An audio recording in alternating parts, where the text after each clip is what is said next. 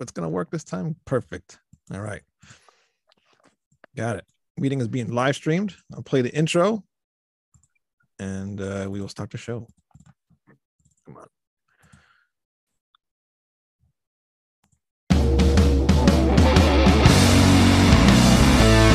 It's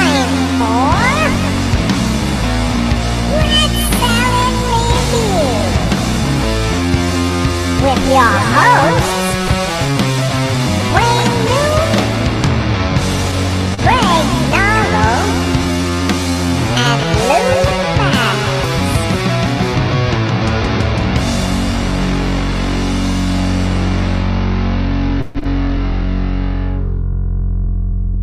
Welcome to Rat Salad Review. What's up, everybody? Howdy do. All right. Today we are joined by Craig from the band Forbidden. What's going on? Woo. Craig? Hello. I Hey, hear can I just uh, compliment you before you get started? I don't want to forget. Oh, I got to compliment you on that intro. Alright. That was the best intro I've seen in one of these yet. really? That was per yeah, it was it was, it don't get me wrong, it was it was tacky, but it was funny. Yes, I, it's I like it. tacky. It's a tacky cool. show. So, Yeah, yeah, yeah. I can be But, uh, tacky. but uh, yes, thanks for uh, actually a band called Frostbite, uh, Frost, Frostbite BC. Uh, they're from Massachusetts, and they actually did that song. Uh, it's called And every uh, song of theirs is about smoking weed. So Yeah, yeah. So that's yeah, That's an old frostbite if it's you know, you're talking permafrostbite. Yeah, exactly. but uh, Craig, there's something going on with you, That's isn't there? that's what they keep telling me. I, I- keep I- getting these interviews every day. People are asking questions and stuff. well, well, what the hell's going on? I, I think Forbidden's back. Yeah, uh yeah, I mean well, at, at least in concept, you know, like uh y- I mean, we we we're saying we're back. Uh we're we're putting a show out in front of us that we have to get ready for. Now, have we all sat in the room and played together yet? Right. Uh technically yes, but not as forbidden. Uh just doing the Bay Area International stuff is is where we started. And there was no intention of doing any forbidden reunions at all. And you know, I was the last guy aboard, man. I mean, it had to be me to say yes. Yeah, I was Right. because uh, you know it uh, being the catalyst of it and being the last one to admit it to myself that it should happen. Um, because my respect for Russ, you know, everything we went through, uh, what he's gone through in the last couple three years with his alcohol rehabilitation, and he's real, he's rehabilitated. He's done a great job. Hmm. Not interested. Doesn't want to play music Wow. doesn't want to have anything to do with anything that would put him in a situation where a he'd be tempted by alcohol and b he thinks about those years because he was really in a bad way so Hmm. yeah so i mean that's you know all these things coupled together with playing with norman and doing these shows and watching him do chalice of blood and and realizing okay that he could do it when i saw him do it with uh, warbringer i was like okay he could definitely do it but i don't think i want to do that and it never uh truly came to fruition until we got the email from Alcatraz asking us if we'd be interested in the 35th anniversary of Forbidden Evil. And uh and I'm paraphrasing, but they said, uh can you would you be interested in doing it with another singer since Russ is is, you know, not or he's retired and not in great health? And would you also be interested in having Chris Kontos play drums because it's a great story for the Europeans? They love Machine Head and Burn My Eyes. And that was the moment I was sitting right here. I looked up at my my Mac and I just I'm like, okay, the, the universe has told me that I have all the pieces put together, but I didn't. and I and I got to add that I didn't originally think Chris was going to be the drummer. I didn't know who was going to be the drummer, and I reached out to Chris and I said, "Hey, dude, I'm going to do this again. I hope you're cool with that." And you know, I would throw it out here. Do you want to even try out for it? And he's and we both kind of came to the conclusion that it probably wasn't a good idea to risk our friendship. We probably should. You know, he started throwing me names. I'm like, yeah, I was thinking about them, and and that's how it went for a few days. And I came circle back around to him and I said, bro, before I say yes to one of these guys who's from out of town that's some heavy hitter, you're here. We already play together in the boneless ones. I love you. You're my bro. We write great together. We hang out all the time. What the fuck are we doing? Right. So he's like, let's do it. And that, that's how that's how it all became the full unit that it is right now. Wow, that's awesome. Because he joined Machine Head for like a little while, and then I guess Phil didn't want him to be back in the band full fully. So it- it's It it's was- awesome to see him with you guys. What? Lou? Yeah, that's not just to accurate. That that's not accurate at all. No, it was just to celebrate the No. 20th. Uh, the, I, the I don't know. I just I see him back, and then all of a sudden he's gone again. So I, I It don't- was I- just to I- celebrate the anniversary of Burn My Eyes. That's all it Alright. was. Yeah, yeah, and no, there was. I mean, that's that's machine head business, which isn't really my business to talk about. But Nah. uh, but I but I can tell you what I what's yeah, it's common knowledge. I mean, yeah, he was in there to do the 25th anniversary, and uh, you know, they entertained the thought of him and Logan being back in the band, but that's a lot of material that you know those guys didn't play that they're not really right. you know feeling connected to, and for that reason, they they decided that they. You know, if it was just burn my eyes and moving forward to new material, then that would be one thing. But if it's Mhm. burn my eyes playing all that other stuff and you know this that and the other I don't think stuff. they were into it so you know and i i mean shit man i even had an opportunity to to do the machine head gig after phil left and i turned down my opportunity numerous times uh while he was still kind of trying to feel it out and figure out who's going to do it Mm. you know i just i again it goes back to that friendship thing i like rob we're friends don't want to work for him you know yeah, I hear that. not to say that I would have had it for sure. It was an opportunity to try out, which he did video submissions with everybody. I said, you can, I said, Rob, you can fuck off with that video submission shit. You already know what I do. Right. You don't need to see me do a video submission, bro. He's okay. You don't need to.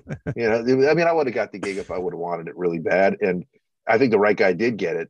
But it's hard when you have an international band. It's just tough. You know, they're all from different countries and stuff. Yeah, they just had to cancel their recent tour because of visa issues and stuff like that, from what I heard. Oh man, I feel so bad. I feel so bad for Rob. That's just a horrible, horrible thing.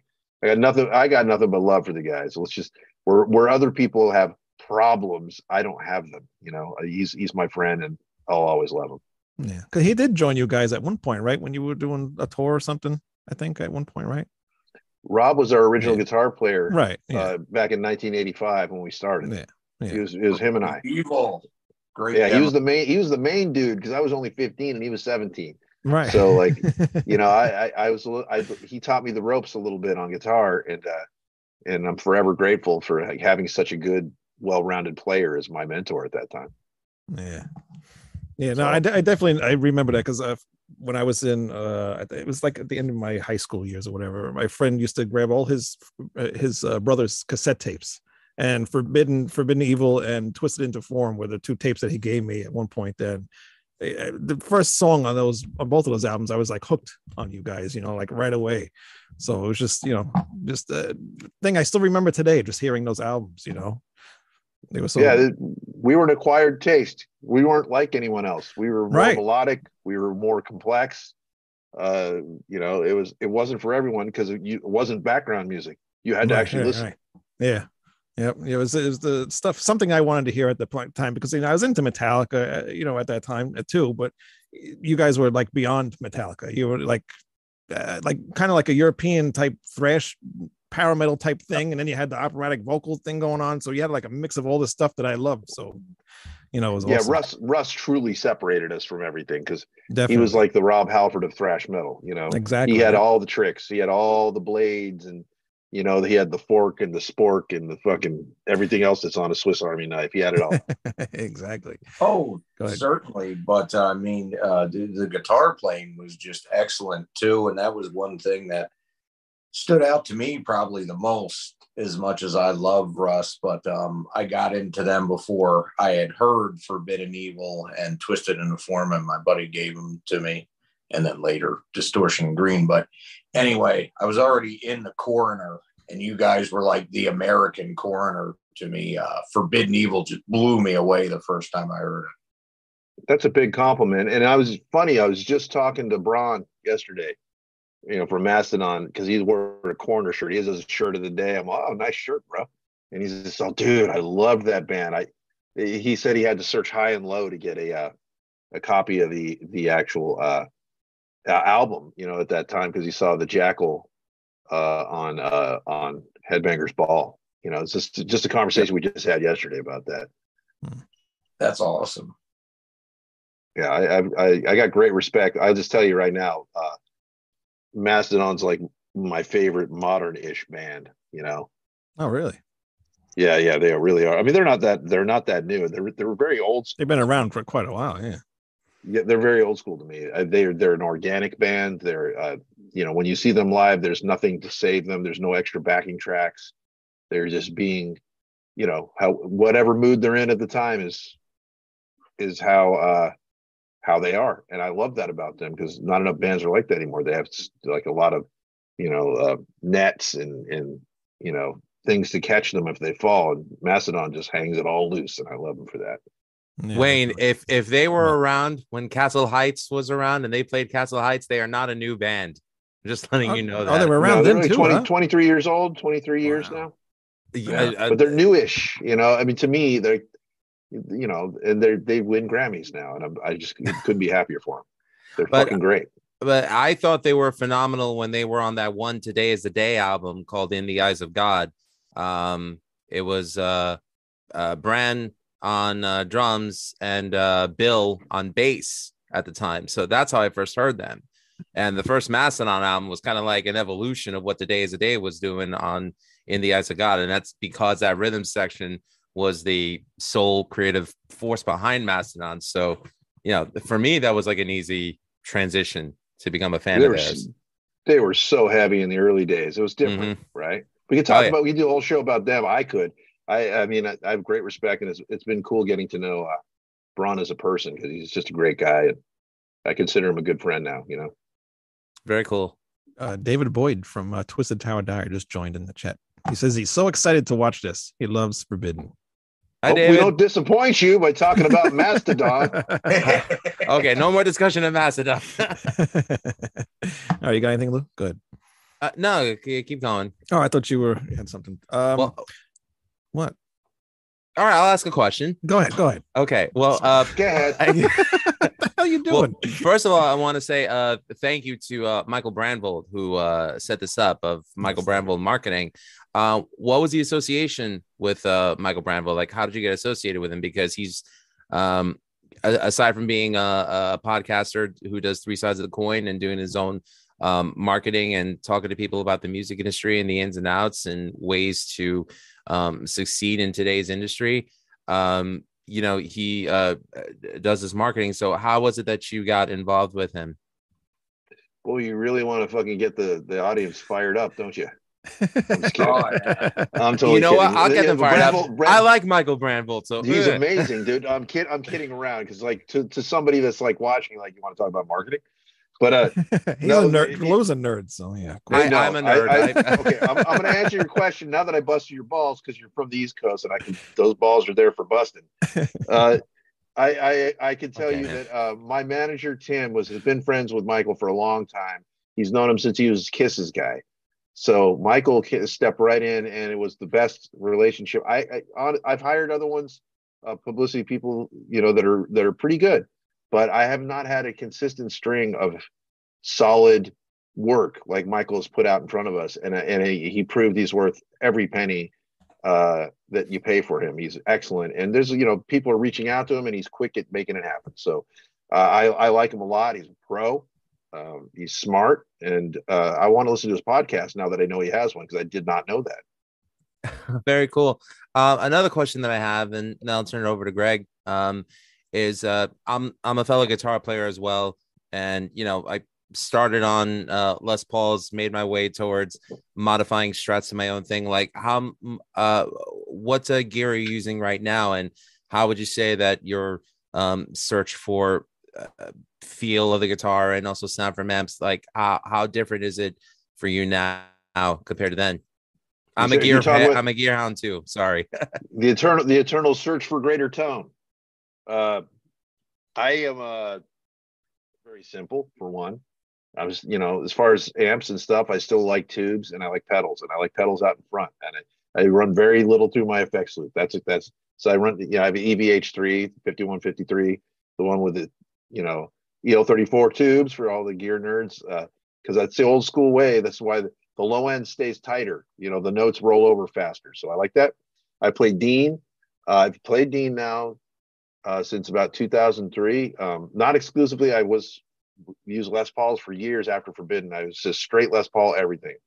And then around 2010, uh, we designed a guitar uh, based off their Thoroughbred, which is their Les Paul model, and it's a all you know 15 pound. I have one 15 pounder, one 18 pounder mahogany uh, strings through the body th- that I use for my band Dress the Dead and other stuff, and uh, and and I use that for a lot of like uh, the the the heavier rock stuff I do or or the lower tune stuff uh, metal that I do. But when it comes to playing in Forbidden, uh, I I still love my old archtop MLs that I have that are pretty rare. Uh, you know, the MLs like what people think of as a Dimebag, but I liked them when Elliot Easton played them from the Cars. So I go back, I go way back to my my love for admiration for Dean guitars. When I saw him playing one, I was oh, that's that guitar that Elliot Easton played. No one else thought that. I'm glad And, you uh, brought that up. He's one of my favorites. Dude, Elliot Easton's probably one of my top five forever. The eternal moving thing. I love Elliot because his solos, I can sing them. I, you know, yes. and he orchestrates them all. He says he doesn't improv his solos in the studio. He writes them out because he wants them to be memorable. That's the same way I go about my. I don't. I'll never be Elliot Easton, but I have my own version of that where I'm more melodic, and I have the other guy do all the blistering stuff on the other side. You know, so you know, uh, and I I'll, I play MLs and I also play Vs, and uh, I'm gonna add, and you know I'll just say it now. Where Dean has worked out a relationship with me, we're gonna design my own guitar for Forbidden, and it's gonna be a model that they're going to sell, and uh, that's gonna take probably a year to come through. But we're in the meantime, we'll build a USA version of it and and do all my specs and figure out exactly what body shape and everything. Very Oh, awesome. cool. Very cool. Yeah, I love Dean guitars as well. Actually, um, Wayne and I play music to- and write music together, and my Dean Vendetta is my primary guitar for all the rhythm tracks. Um, it's a it's a, a Dean Vendetta three neck through, twenty four frets, two humbuckers, solid for uh laying rhythm tracks on uh on record. And uh, Yeah, I, I had one of those. I had one of those. Uh, it's still in pieces right now because I, I parted it out with some other stuff. But yeah, I, I have a lot of Deans that I've had over the years, and I still have. And uh, they're they're you know some are at my studio, some are over here. I got I got a bunch of them lying over here. You know, very cool. Thank you for answering that, yeah, no problem. Nerd, Mister Nerd. Mister Nerd. Thank you. I earned that right. Me too. I'm a fucking nerd too. Sweet. Next. wrong with that. Uh, so, uh, you, my first question is because I was reading a couple uh, recent interviews you had done. Uh, I don't know, a couple weeks ago or something like that, and uh, something I had saw you said in the one was that it's like a rebirth of Forbidden. And after hearing Norman sing Chalice of Blood, my first thought is, holy shit, this is great. This is going to be like when fucking Dio came into Sabbath. So I know you said you really haven't gotten together and played yet, but I was just wondering if you could elaborate on that all, like maybe the uh, chemistry or, you know. Yeah, there's great chemistry there. Let me go back into that story a little bit. Uh, you know, when we were when we were talking about doing Bay Area International, um, which was something we brought to Europe, I was in charge of putting together something special for the Dynamo, which is, you know, I mean, Eindhoven Holland is the centerpiece for thrash metal in, in Europe. Uh, it really is. It's it's the main place. You know, when you look at the history of of what's come up, and it's like everyone started at at, at, the Dynamo Club. So they asked me if I would be interested in doing a, uh, a, a some sort of tribute for thrash metal, and I this was 2019, and I was like, yeah, that sounds pretty boring. Uh, but if I go out there and, and you guys fly me out, and I could take a look at what your new setup is and everything, I'd maybe get some ideas. So my idea was to do a thing where I'm telling you, I'm giving you the answer. It's a long version of how this happened with Norman.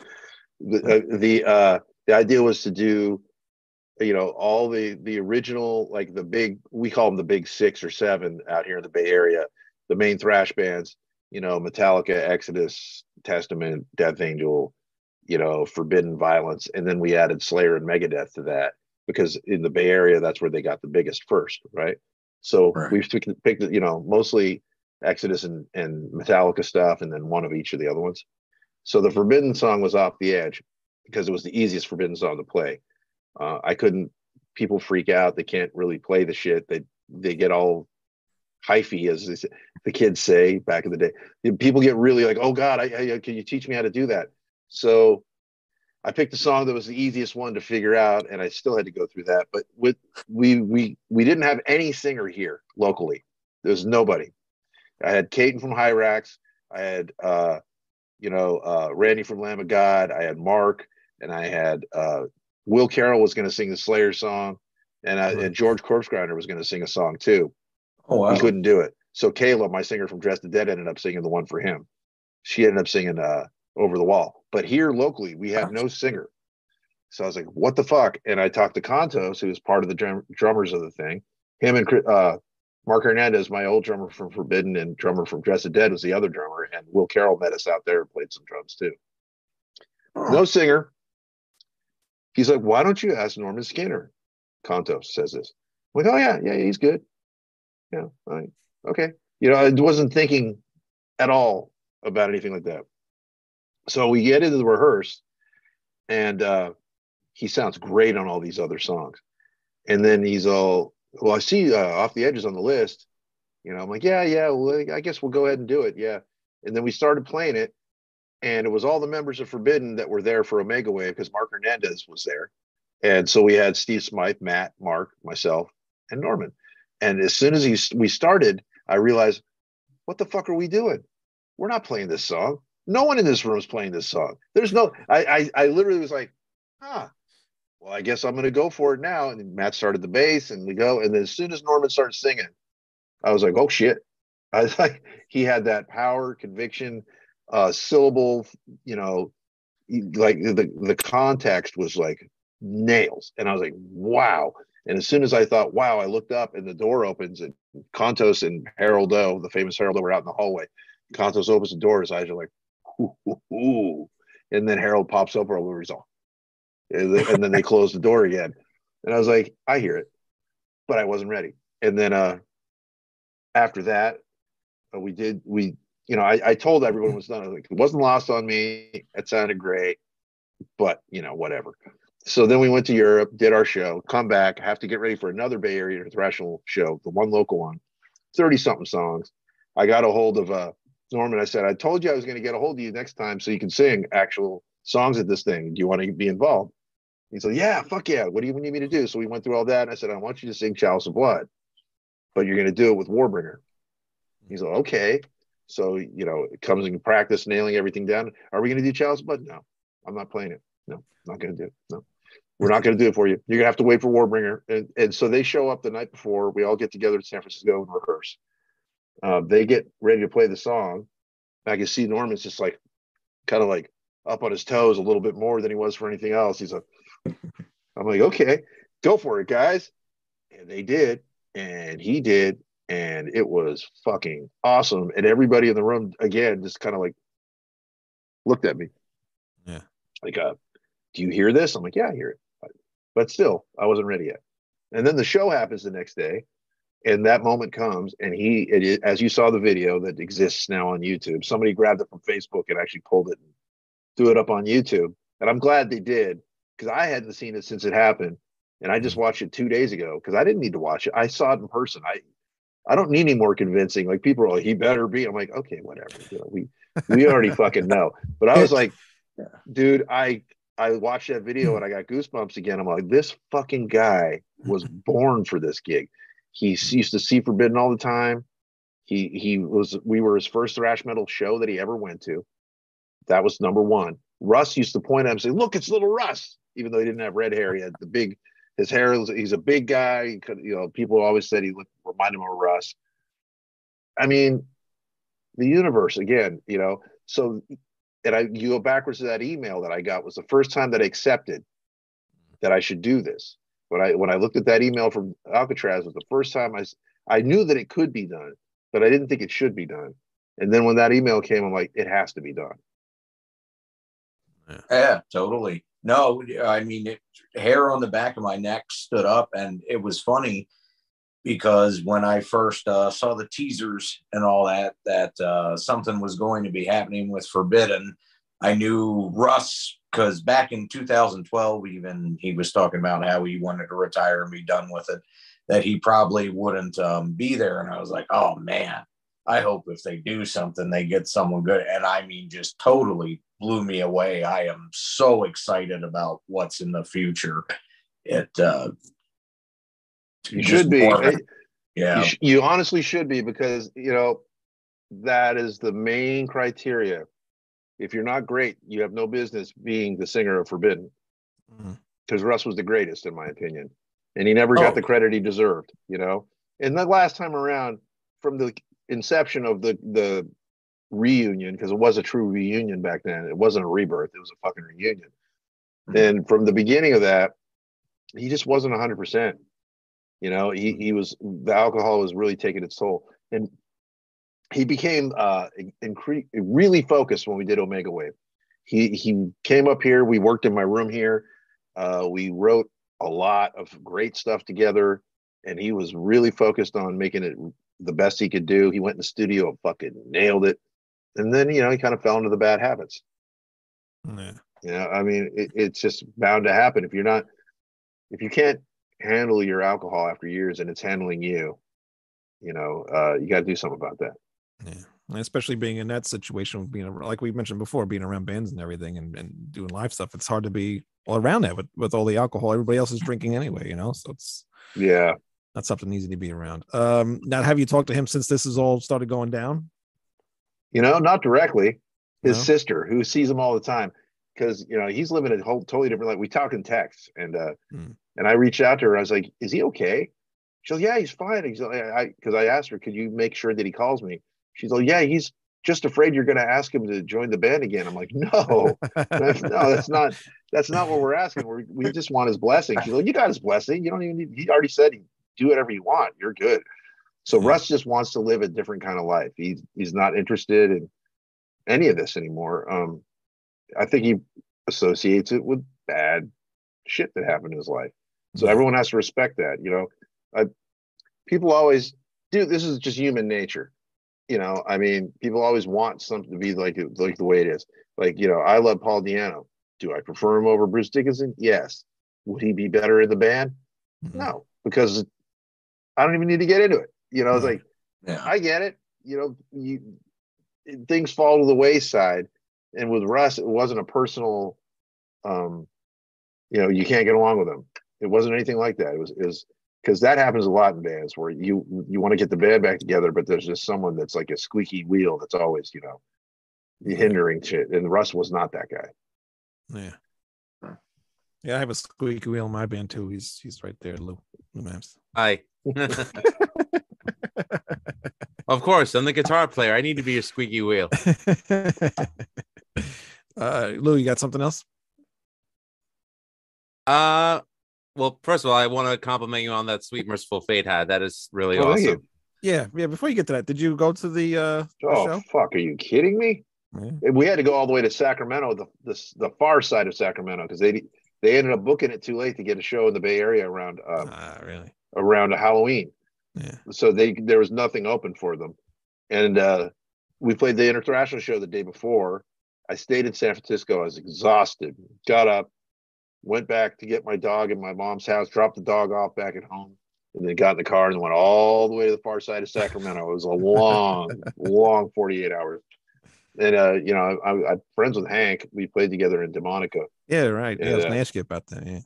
Whatever happened? What's Yeah, was- is that done? That band? It's over with. No, I, I don't know. I think you know I, I'd like to re-examine it. We've been talking, and uh, you know, a lot of it scheduled pending on uh, first uh, King Diamond, and secondly Forbidden. You know, because I think King Diamond's got a he's got priorities to get that cycle done first, Hmm. and then the Mercyful Fate will have to kind of wait. So I actually have some time to work with Hank on stuff if he's ready to do it. So we might we might fire it up. Yeah, cool. Yeah, because I like that album. That's a good album. That was cool, man. Straight ahead, Yeah. straight ahead uh thrash metal written by Hank Shermann which is Yeah, like, it was kind of weird. Like here, yeah, I, I did not not expect that at all coming from him. neither did i. When he sent me the demos i was i was i was first of all i get an email from the guy and i'm blown away. I like I really didn't know him and I'm like oh my god my hero just wrote me. And he said i want to write a thrash metal record. I'm like, what? Like really? Okay. And uh yeah so then he sent me the demos. I'm like this could be really fucking good you know like you know i, I just sunk my teeth in and, and you know, mostly did solos and stuff like that. It was really his baby. I got Mark Mhm. Hernandez in too.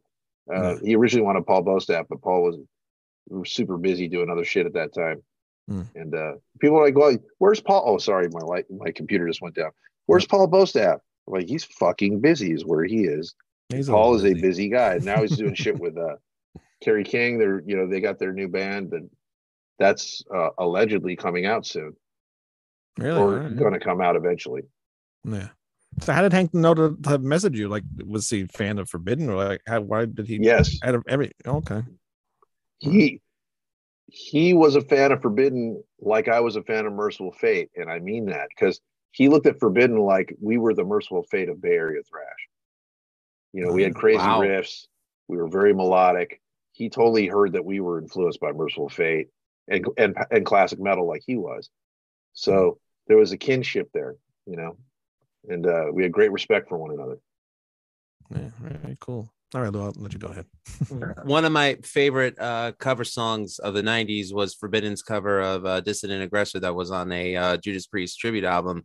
Uh, I wanted to ask, uh, what was it? Because because that is my favorite Judas Priest song of the 1970s era. Uh, So I just wanted to ask you, like, what what was it that made you guys uh, pick uh, Dissident Aggressor uh, to uh, represent uh, you know, Forbidden for uh, the Priest tribute? Well, it came to us very fast. Like, uh, you know, here's this tribute album, and we need you guys are in the studio now. Can you just do something? And we're like, okay. So you have to pick something that's relatively in the wheelhouse of like, here's you know, we can pull this off quickly. Uh, so the list, and uh, here's what you can't do, and here's all the songs we're already done. We're like, and I thought, uh, as much as I love Slayer, I really didn't love their version of this. You know, I, I just I was like, okay, it's okay. You know, it's it's not. uh I didn't think it was spectacular. I thought it was a little flatlined. So I wanted to do it a little bit more. And I think ours was a little bit flatlined at the end of it too. I mean, it was good. It wasn't dynamic as it could have been because we didn't have a whole lot of time to spend pre-producing it. We just did it. We learned it one day, played it the next and that's kind of how it happened. I mean, if if you know all things being equal, if, you know, you want to do something great, you there's so many songs to choose from. You know, um, I we I don't know why we chose that one. I really don't remember exactly. Probably just because it was easier and heavy. Well, I enjoyed it. The one that you would have picked. I'm oh, sorry. Uh, I was I enjoyed it, and that was actually my first exposure to Forbidden. Um, so I realized that's you know ten years after the inception, after the first album, but uh, you know as as in my teenage years was when I discovered more um more thrash because it was just something to get away from the quote unquote grunge that was uh coming out at the time. I just needed something that was you know faster and, and heavier you know and and that's what uh, catapulted me into becoming a fan and you know i remember we actually did an album versus album of forbidden's first two in the discography and uh i think that was one of the few album versus album where it was like you know both albums win Mm. There's a few. There's quite a few. I mean, but I do I do think that Forbidden Evil and Twisted into Form, uh, they're little little slices of time. You know, they're definitely you could definitely hear they're rooted in the 80s. You know, because Twisted into Form came out in 1990, but it was written in 1989. You know, so and it was written really quickly. Um, we only had like four months after the last tour from when we went to record it. That's why there's only seven real songs on it. You know, Really? there's there's yeah, there's two instrumentals because like we ran out of time. You know, it was like fuck, we better hurry up, and it, it turned out pretty good for uh, being under pressure. Everybody Uh, always talks about the. Oh, go ahead. Step by Step is one of the greatest metal songs of all time, as far as I'm concerned. Yeah. You actually like it better than the New Kids version? a little bit. By the way, ours came out first. Yeah. You know, like Go to hell, Joey. Now, Everybody talks about those first two albums, The Forbidden Evil and uh, Twisted in the Form. Uh, I, I rarely ever hear anybody talk about uh, Distortion or Green. Uh, what's your feeling on those albums? Like, uh, is Well- because they're, they're really not available really anywhere. I, I, that that would be your your main reason your- Yeah. is, for the, I know they were reissued sim- at some point though. They were, and uh, they're they're obscure. You know, the band never really got to fully support them properly. For one, this the dark days of metal. For another, and uh, you know, people's expectations they didn't really care because there was shit like Sepultura and Pantera and you know, uh, White Zombie and Mm. music had really changed a lot. And uh, and you know, we we put a lot into distortion. Like it had been written over the course of four years, and it was an incredibly pretty complex, you know, uh, sophisticated record that Yeah. You know went because people weren't listening to that kind of music. And even though we leaned it into, you know, it was slightly more modern over time, just because you know all the shit we'd been listening to, you can't completely ignore it. If we would have put out, put out a completely normal, what you would call a thrash album, they would have been been received even worse. You know, uh, right, right. just because the time, you know, and we weren't really trying to chase anything down. We were just like, we were aware of everything else too. We were listening to pulling from the collective conscious. So, and then, you know, that did pretty good. We at least got to go to Europe and toured the States with Testament and then toured the States with uh, Eleven Creation. So we did some stuff.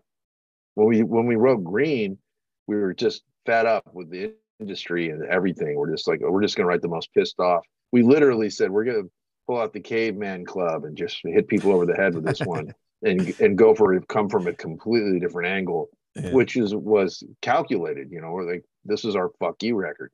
And it, but it had blank in the center or to- towards the end of it which is you know a really really cool the only ballad that forbidden ever put on a record.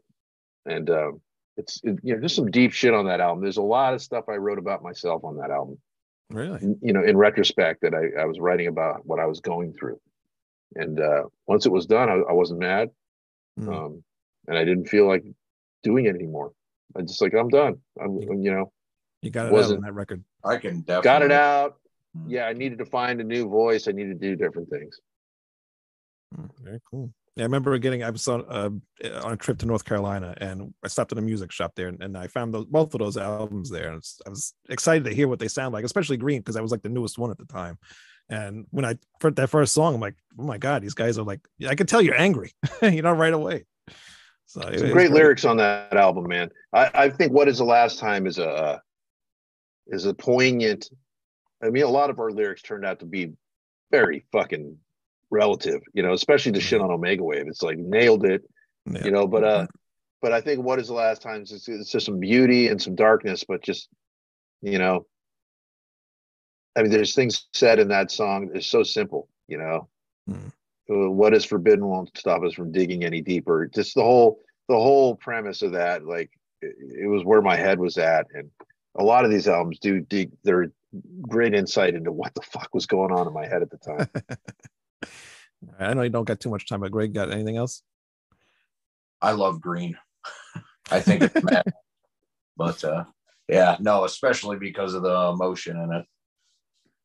Nah. yeah there's a lot of emotion It- it- but you know i mean i just listened to some of it yesterday i i'm going back and trying to imagine what we could actually introduce into a set you know like once we get this whole forbidden evil thing over with we can take a, a long view look at like what works what doesn't. Mm. you know what would people actually react positively to? Because you're going to get a certain mo- amount of shoegazers no matter what you do if it's not off the first two records. So you got to Oh, be yeah. careful you know and you got to be careful as to what what you're leaning into.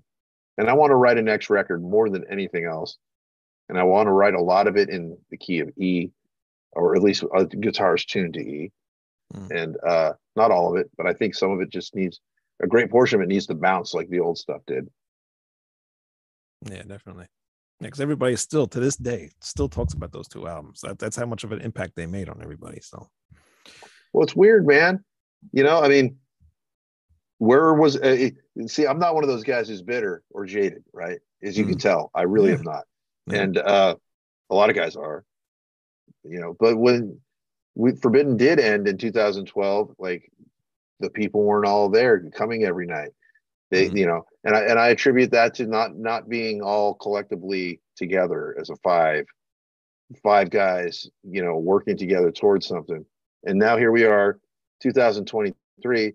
We're being offered we're being offered a slot that was Anthrax's slot at a festival in front of 25,000 people, and people are just more ready for it. Like something out there again, the universe is opening up, saying it's time. You know, Yeah. and I don't know, you know, we're we're culty band, guys. I, we're not big. We never were big, but at the same time, a lot of people thought we should have been, Mhm. and they want to keep. It's up to us to deliver the goods this time. You know, to truly like stick the landing, as I like to say, and and and go out there and be the best version of us we can be. Very cool. Very cool. Uh, so what about your other bands too? You got Dress the Dead and um, the Boneless Ones. Are they on like a hiatus right now, or what's going to go on with those? Well, Dress the Dead's going to be on a little bit of hiatus. The Boneless Ones had gigs, so we, we're finishing the gigs. We're actually Boneless Ones are playing the Dynamo Festival the week after Forbidden plays Alcatraz, and we had that booked way before. And then um, it just turns out, hey guys, we're going to be out there. That's two less plane tickets for us to pay for. So we're just me, Chris, and I are just going to jump on over to Holland after being in Belgium for a week, and and going to do that. And that's skate rock, and, and it's legacy legacy band like out here in the Bay Area, people fucking love the boneless ones. And then come to find out when I joined the band that Skate for the Devil, the song, is the number one Thrasher magazine skate rock song of all time. I'm like, Yeah. wow. I didn't know that. I was like, Wow. cool, you know, bonus. so there, it's just really fun playing that. I get to cut loose more. It's, it's like skate rock, thrash punk, metal, crossover. It's everything Yeah. and Chris and I kind of lift that band like we're the ringers, you know, we kind of lift the band up to a different different level. And I, and I really enjoyed my time with those guys. They're great dudes and uh, super fun to play with. The Dress the Dead's what I've been concentrating on for almost five years. And we were about to jump to Europe and do uh, Dynamo in 2020 and had a big plan. And then COVID happened, totally derailed all the plans we had. Mm. And uh, we just wrote and recorded and did things on our own. And we were just about to do another leap into 2023 and 2024, recorded an entire record. Then this forbidden thing happened, and I just kind of got to go with it for a bit and see where it takes me. And hopefully, and we're, we are releasing new music. Dress Dress the Dead's going to put out five new songs uh, in about a month and a half. We'll have Brand Bolt. You know, he'll, he'll be working with us on it. Oh, cool. Um, so you know, we're gonna be uh, pushing new music out there and, and see if it sticks with people. So when I, when I'm when I've got a minute to come up for air, you know, we'll we'll take a look and see what happens. But I mean, I, I enjoyed every minute, uh, well, almost every minute with those guys and gal. you know, they, but it, it's. I hope it goes on because I, it it could have been. It could have been really, really big band at this point. I mean, it should have had like we should have had two records out and Mm. already been in our cycle. And if that would have happened, forbidden one to happen. So everything happens for Everything. a reason. Exactly.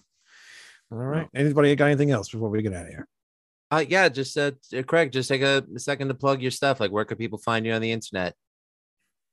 Oh, it's all on Facebook and Instagram. We just just started our Instagram page, official forbidden, official underscore forbidden. You're not gonna have a hard time finding it. That just started less than two weeks ago, up to almost three thousand people in that time, which is good. You know, our our Facebook page or yeah, Facebook page is like about 118,000. You know, it's been there for a few years, so it's it's still you could just find that under forbidden. You're not gonna have a hard time. Look for the Omega Wave artwork, and you'll and you'll see it. And uh, and also our website officialforbidden.com has all of our official merchandise. So just you know that's easy to find too. And you can find that link on either uh, web, either Facebook or Instagram. You'll find it. We have a link to it. We have all our shirts. We have you know Forbidden Evil and Twisted into Form shirts and hoodies. Uh, Chalice of Blood shirt, Through Eyes of Glass shirt, and a Forbidden Evil demo cover shirt.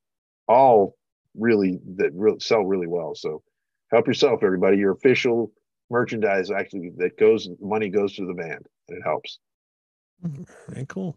Excellent think- stuff. Do you think you're gonna ever like maybe re-record maybe a song or two with Norman in the band? I think we'll be doing them live. Yeah. I mean, No studio. I'm not looking that far. I don't I don't want to ruin dude. How you know, Yeah. I'm not gonna mention names, but how often does that work out good? I- It never I know, does. It never works out, but you never know. you never know. You think like, oh, it's going to be sounding so much better. It's way heavier and it's going to be tighter and it's going to be, you know, the the, uh, the recording's going to. It's just No. people like what the people like the old shit, man. Yeah. definitely. People like the old shit. You know, don't fuck with if it ain't broken, don't fix it. I'm not answering that. i agree Someone want to get that? it might be another band over. And- Who knows? And and besides, Wayne, I mean, there, there's so many other cool things they could do. but There is, but you, you know, re-record like Craig mentioned, Paul Di'Anno, and with uh, Craig's melodic playing, and then Steve with it, and Matt being there on bass, not to mention Chris on drums and Norman. Imagine them doing Purgatory, uh, you know, fucking Maiden cover. Oh, Now that is just gave him an idea. I, I think about that all the time. I actually, it's one of the songs I've always wanted to cover. That'd be great. I've I've always you know what? playing on. I got goosebumps. I- Don't don't look for any fucking credit for that. No, no, It's, it's on No, here you now. all- So Greg, it's- you got all the credit for that. Don't look for any money. it's all going to Maiden. Um, no, that's a really good idea. I've, I've I've always wanted to cover that song. That's the most thrashy Maiden song. Uh, One of the first thrash songs, right up there with the you know, like you know, uh, Queen's. Uh, what's Don't that? go uh, crazy. Yeah, Stone Cold Crazy, and and then uh, Van Halen. I just posted Van Halen's uh, Lost Control. The, Oh. the, the Pantera riff. Mm. Very cool. All right, Craig, thank you very much for coming on the show. Had a lot of fun talking to you, and uh, I wish you guys all the success with Forbidden, and um, hope we can hear some new music from you guys. Yeah, it was a So real you- honor. Thank you. Yeah. No, thanks, guys. I I, I feel the uh, feel the love. I, I appreciate it, man. Definitely, you definitely uh, deserve it too. All right, guys, ratsaladreview.com. Uh, Lou, anything else? Your website or anything? I got no website. I just got a link tree. Link tree, Music is Life podcast. However, Wayne, big exciting news. What's that? Severed Angels self-titled debut release coming out this Tuesday, May 2nd. Oh my God, that's crazy. Yes. Wait. We've been sitting on this thing for a year and it's finally coming out. All right, great. Can't wait. So you're you, it's the angel that got cut off. Yeah, the severed. Oh, okay. We, we cut the the a- angel's head right off. You heathenous bastard. Hey, if you guys are on- if you guys are are friends with me on Facebook, send me a link to that. All right. All Oh, right, thank you. Actually, Sure. I sent you a friend request, but you haven't accepted yet, so accept it. I yeah, that would Get be because I'm I, probably. I can imagine you have a thousand or a million. Subs- actually, there's only five thousand, but uh, you- you're Well, probably you- what full. happens is they, they, they just exist. Yeah, they don't show you what's the first or the last. With somebody, what happens in Facebook is somebody will drop off, and then all of a sudden you have an opening and you don't even know it. right? You know, um, Facebook's the dumbest thing ever because Instagram, you can Yes. whatever you can have as many as many as you want. as, as you you know. Zuckerberg they're not- wants that control. Are- wants Yeah, that How do they- Zuckerberg is 5,000. stupid. Are they really friends? I don't know. You guys are my friends now. We're friends, so we're we cool. are. You can come on the show whenever you want. Yeah. Just write me a message so I'll, I can look for it that way. All right, very cool. Sounds All good. right. Again, thank you very much for coming on, and we will see you guys next week. We will All be right, guys. the new Metallica album. What do you think of the new Metallica album, by the way? Oh, God you almighty. You asking me? yeah. Oh, I, do you think? I, I honestly, I, I really like the first song a lot. I was like, okay, I'm, I'm, I'm down for this writing on the A string thing. It was cool, Yeah. and uh, and, I- don't think it's bad by any stretch. No, I don't. it's not I think it's terrible. might maybe better than some of the stuff they've done more recently. But as, as Chris was, we were listening on the way home from the Nam show, and he's like, he's like, dude, this could be even better if Lars wasn't constantly on the snare. Yes. the, the snare is so cracking loud. You're like, and then I was like, I can't unhear it, Yeah. but it is, but it is good. You know, Yeah. it's not bad. Not bad. I can't wait I mean, to hear dude, what they're- Greg's going to say fucking- about this next week. Yeah, they're like seven years older, you know, than than me. So I can't cut. I it's you know, we're in uncharted waters, man. Yeah, yeah, yeah. All right. Thank you again for coming on, and we will see you guys next week. Bye bye. Simone. All right, see you guys. Take care. All right. Bye. Cheers. You too.